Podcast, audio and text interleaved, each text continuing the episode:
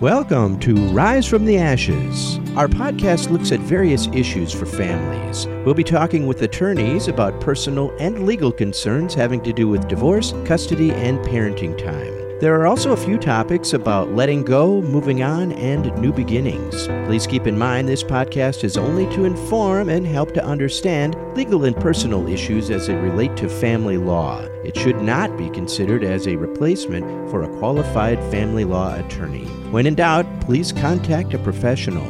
Rise from the Ashes, focusing on matters of the family because family matters. Hi, and welcome to our podcast, Rise from the Ashes. I'm David Braddock, and I'll be your host for the podcast. And we're talking today again with Susan Mundahl, our senior attorney at Mundahl Law. How are you doing today, Susan? I'm great, David.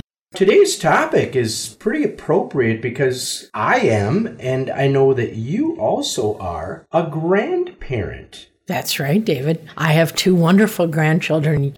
Why do we need to talk about grandparent visitation from a family law point of view? I would think that it's just natural for a grandparent to be able to visit with their grandchild. What's the deal? Oh, absolutely, David. That is the way it should be in a perfect world, is that grandchildren and grandparents get time together on a regular basis. But that often doesn't happen in a divorce situation. Unfortunately, some people like to use their children as pawns in their divorce. And likewise, the children of the divorcing parents are used as pawns against one or more of the grandparents in the divorce.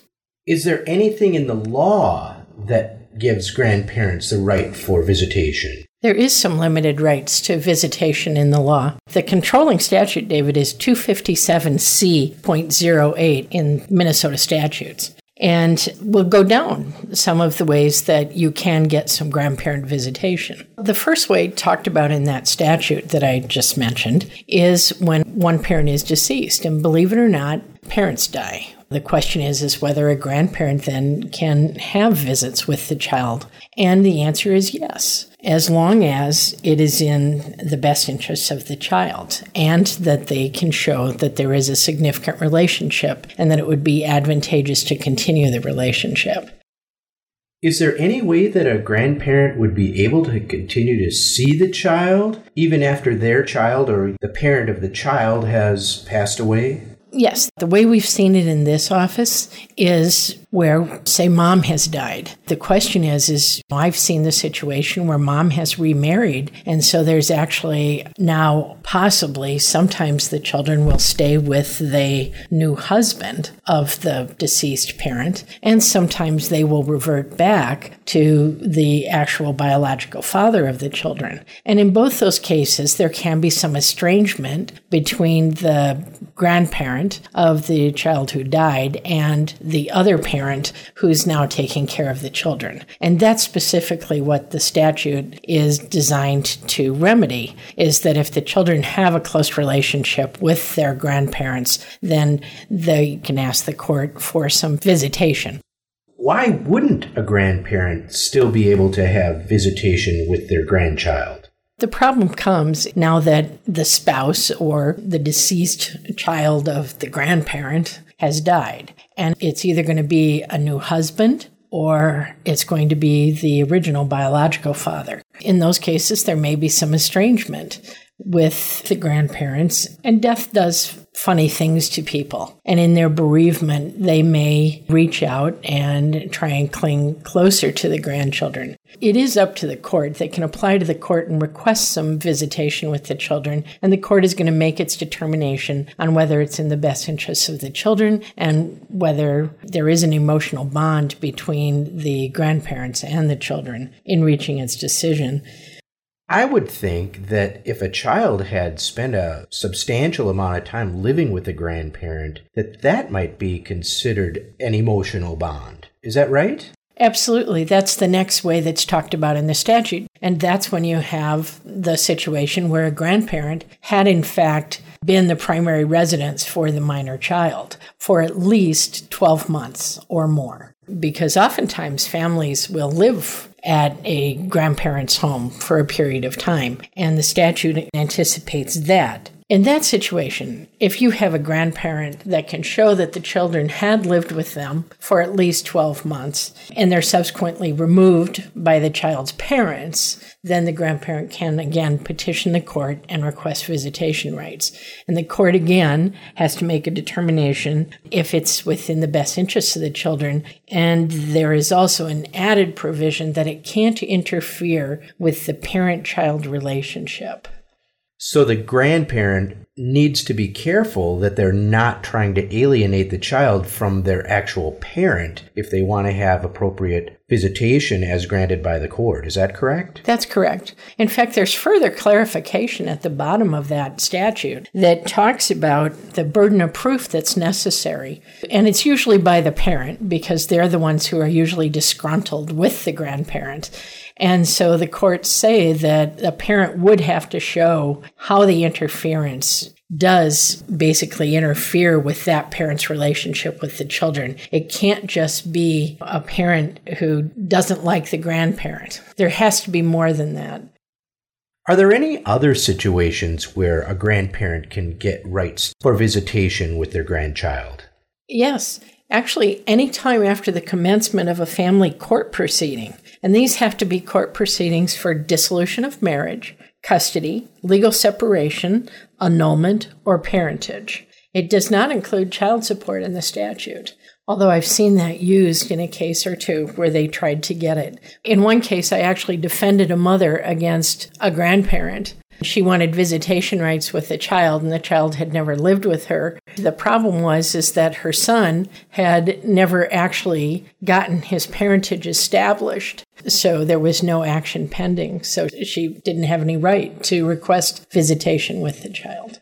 So, had he gotten his parentage established and was paying child support, then that grandmother would have had a better case. Absolutely. And I think the important point to make in these proceedings, and it can be anytime after the commencement, the divorce doesn't actually have to happen. It can be just the start of it. Unfortunately, though, there's certainly a lot of emotions. Even though as something is legally possible, it may not be even in the best interests of the kids for them to interfere in the middle of it. Oftentimes, it's better to wait until the divorce is final and see how things settle out and see if they get time with their grandkids before they go and try and intervene in the action.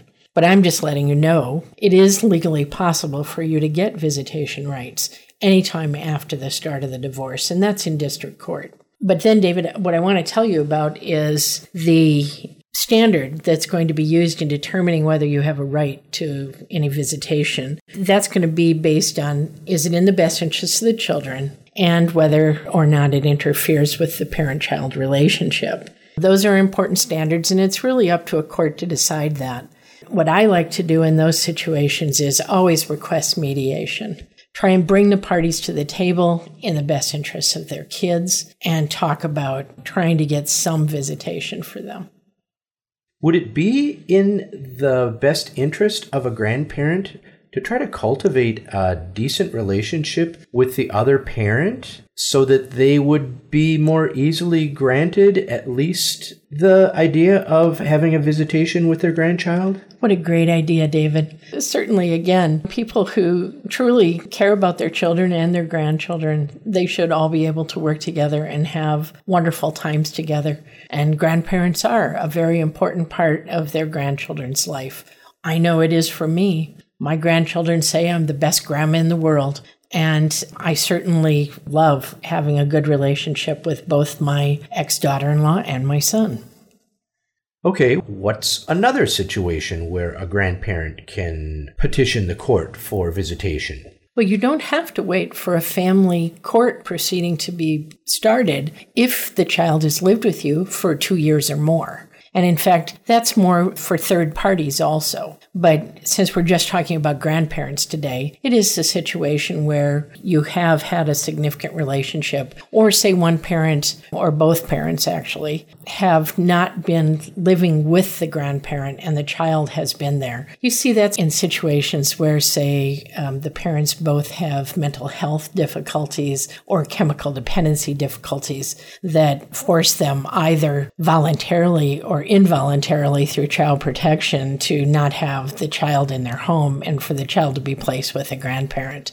So the child could, in those circumstances, perhaps be in foster care or something like that.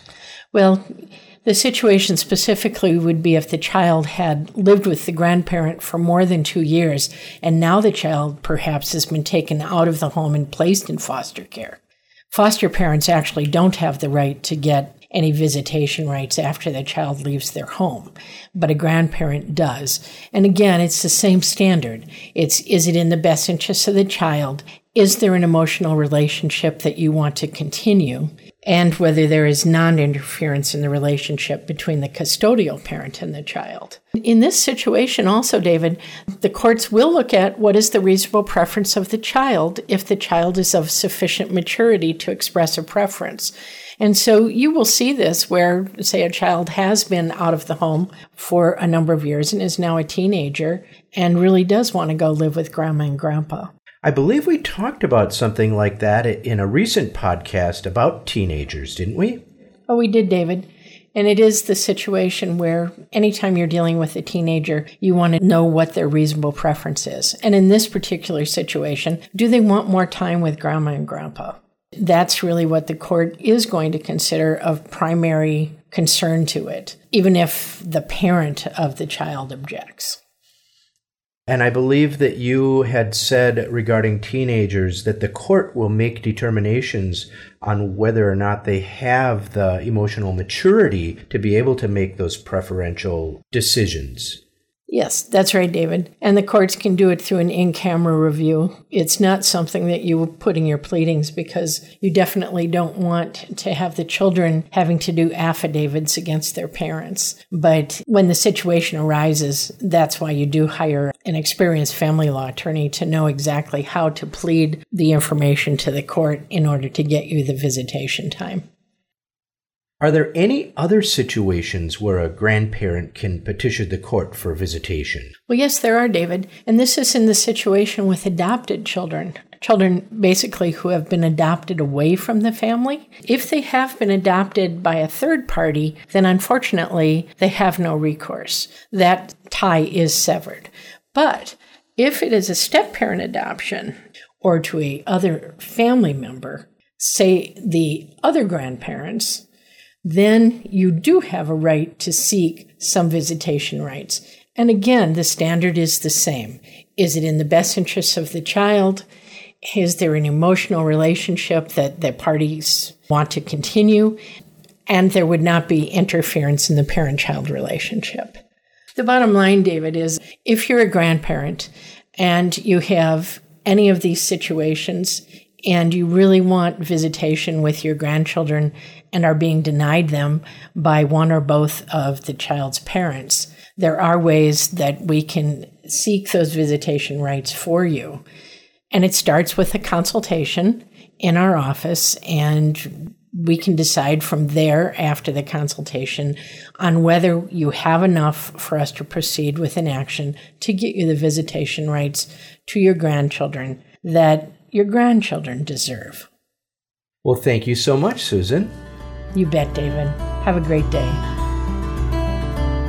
You are listening to Rise from the Ashes, the podcast channel that takes a careful look at all things having to do with legal procedure within the family law process. Rise from the Ashes is sponsored by Mundahl Law, who specializes in assisting families and individuals through the legal process with respect dignity, and caring. Mundahl Law is dedicated to helping people to solve their legal problems. You can visit the Mundahl Law website at mundahllaw.com or call to schedule a consultation with one of their qualified family law attorneys. Rise from the ashes, focusing on matters of the family because family matters.